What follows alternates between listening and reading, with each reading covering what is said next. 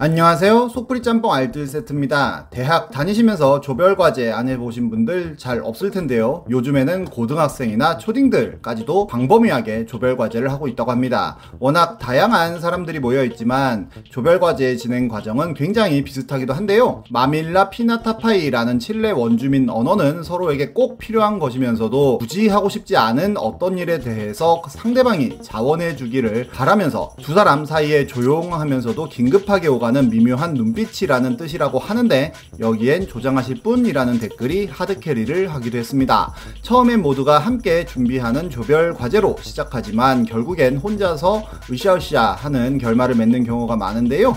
사람 사는 건 똑같은지 해외에서도 이러한 그룹 프로젝트 밈들이 굉장히 많이 퍼져 있기도 합니다.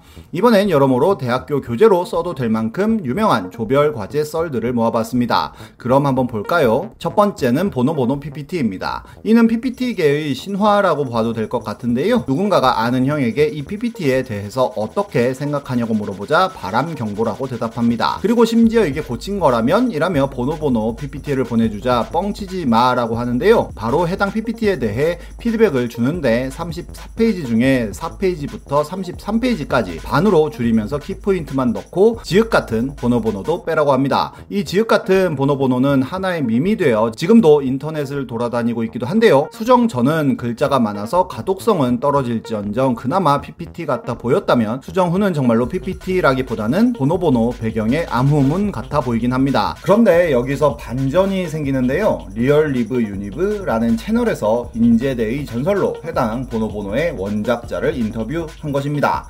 그런데 실제로는 수정 전이 보노보노이고 수정 후가 PPT 같아 보이는 문서라고 하네요. 이 피드백을 받고 이렇게 바꿨던 것 같습니다. 이게 너무 유명해지 자 휴학까지 생각하셨다고 하는데요. 결국 이 보노보노는 인터넷 밈에서 업그레이드되어 개콘에서 패러디까지 했으니 이 보노보노 PPT 만드신 분은 뿌듯할 것 같기도 하네요. 이런 식의 신박한 PPT 배경은 의외로 정말 많은데요. 김소월 월에 시에 대해 혼자 준비를 했던 한 학생은 이런 식으로 다 같이 죽자는 마음가짐으로 모든 배경을 착시 배경으로 넣었고 정말로 가만히 보고 있으면 그림이 움직이는 것을 느낄 수 있습니다. 그 외에도 에리치카와 함께 하는 두근두근 호주 여행은 정말로 에리치카가 가이드로 나오기도 하고 우리나라 전통 제조 기술 PPT는 화려한 졸라맨 감성의 애니메이션이 들어간 블록버스터이긴 했지만 뭔가 조언을 엿먹이는 느낌이며 부커티를 포함한 유명 레슬러들 걸로 배경을 넣은 학생도 있었습니다. 솔플에 빡친 김시성을 가진 학생은 과제 기여도를 이렇게 오버워치식으로 만들어 쓸 고컬로 조언들을 엿먹였으며 청소년 스마트폰 중독 실태 보고서는 시작부터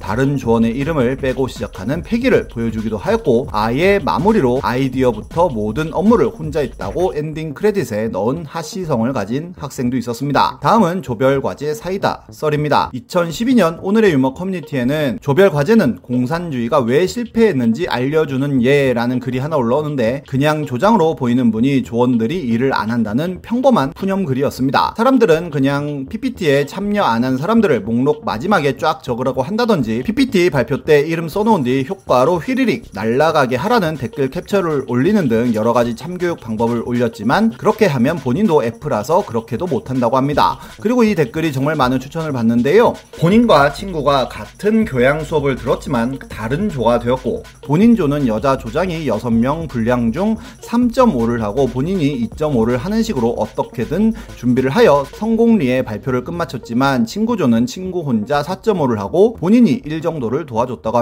그런데 오히려 친구는 우리 조 이제 주옥됐다며 비실비실 웃으면서 과제 준비를 했다는데요. 드디어 발표 날이 되었는데 친구는 안 왔다고 합니다.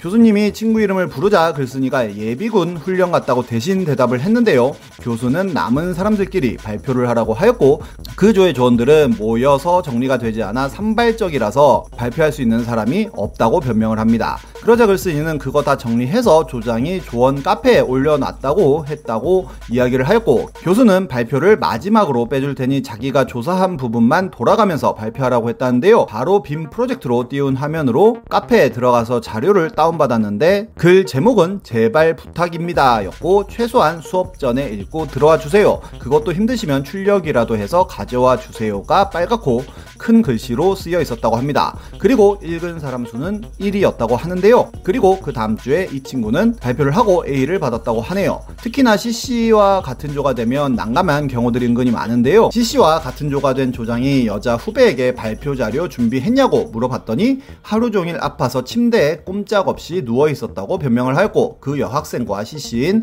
남자 후배에게도 자료 준비를 했냐고 물어보니 아버지가 갑자기 입원하시는 바람에 병원에 급하게 가게 되어 준비를 못했다는 답변을 받았다고 합니다. 여친은 어떠냐고 물어보는 물음에 잘은 모르겠는데 아프다고 하던데요 라며 천연덕스러운 연기도 합니다. 그런데 그날 여자의 페북에는 남자와 롯데월드를 갔다 왔다는 글이 올라오는데요. 엄청 재밌게 논 후에 심야 영화까지 보고 왔다면서 내일 발표인데 어떡하지? 하는 걱정 글을 남겼다고 합니다. 이쯤 되면 능지가 의심되기도 합니다. 이분은 그냥 그렇게 넘어갔겠지만 그렇지 못한 분도 계셨는데요. 한 커뮤니티에는 조별과제 빠진 CC 애들이랑 싸웠어 라는 글이 올라왔는데 CC와 역시 같은 조가 되었는데 다음날 발표임에도 CC는 둘이 여행 가서 연락도 되지 않고 페북에 사진만 찍어 올렸다고 합니다. 그리고 밤에 전화가 와서 봐달라고 징징댔다고 하는데요.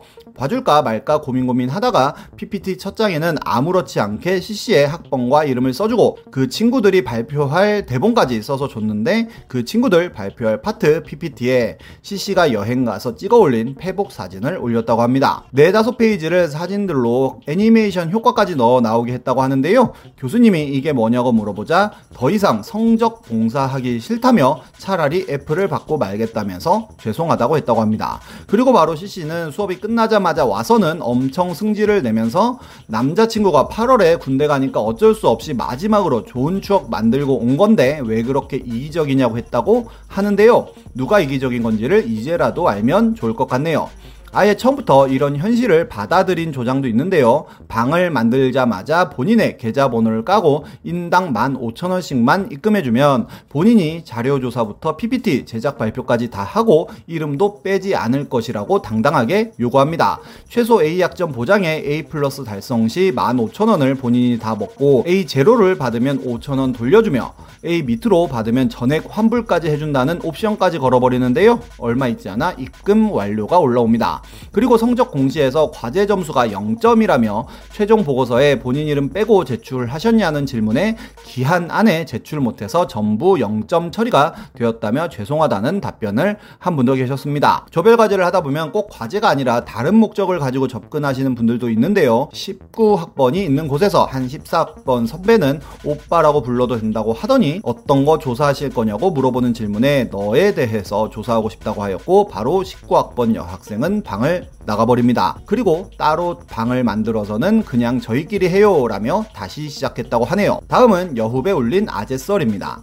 올해 초에 MLB 파크에 올라온 썰인데요. 복학하고 조별 발표에 들어가서 복학생이라는 이유로 조장이 되었는데 발표를 담당했던 애가 당일에 잠적을 하여 대신 발표까지 했다고 합니다. 다행히 개드립이 성공하여 발표는 잘 마무리되었고 조원들끼리 술 한 잔 하기로 했다는데요. 막상 가보니 조원이 딱 한 명밖에 안 와 있었다 고 합니다. 탁과 여자였는데 본인 스타일도 아니었지만 술을 먹다 보니 말이 잘 통했다고 하는데요. 여성분이 술을 먹다가 외모적인 걸로 글쓴이를 갈구길래 열받아서 너는 나보다 가슴도 작으면서 무슨 자신감으로 내 외모 가지고 갈구냐? 로 받아쳤다고 합니다. 그러자 여성분은 펑펑 울었다고 하는데요. 큰 실수를 했구나라는 생각이 들었고 엄청 후회를 하였는데 정말로 그 친구의 가슴이 본인보다 작은지 그날 확인을 했고 오늘도 애들을 재우고 또 확인을 해야 할 것 같다는 불길한 예감이 든다며 글을 마무리합니다. 엄청난 해피엔딩이네요. 마지막으로 경기대학교 대나무 숲에 올라온 본인과 본인 여자친구와 본인의 전 여자친구와 본인 여자친구의 전 썸남과 나머지 한 명에서 다섯 명이 팀플이라며 고민글을 올린 분이 계시기도 했는데 기타 1위는 어떻게 그 혼돈을 헤쳐나갔을지 궁금하네요. 지금도 조별 과제를 준비하고 있을 많은 학생들을 응원합니다. 지금까지 속풀이 짬뽕 알뜰 세트였습니다.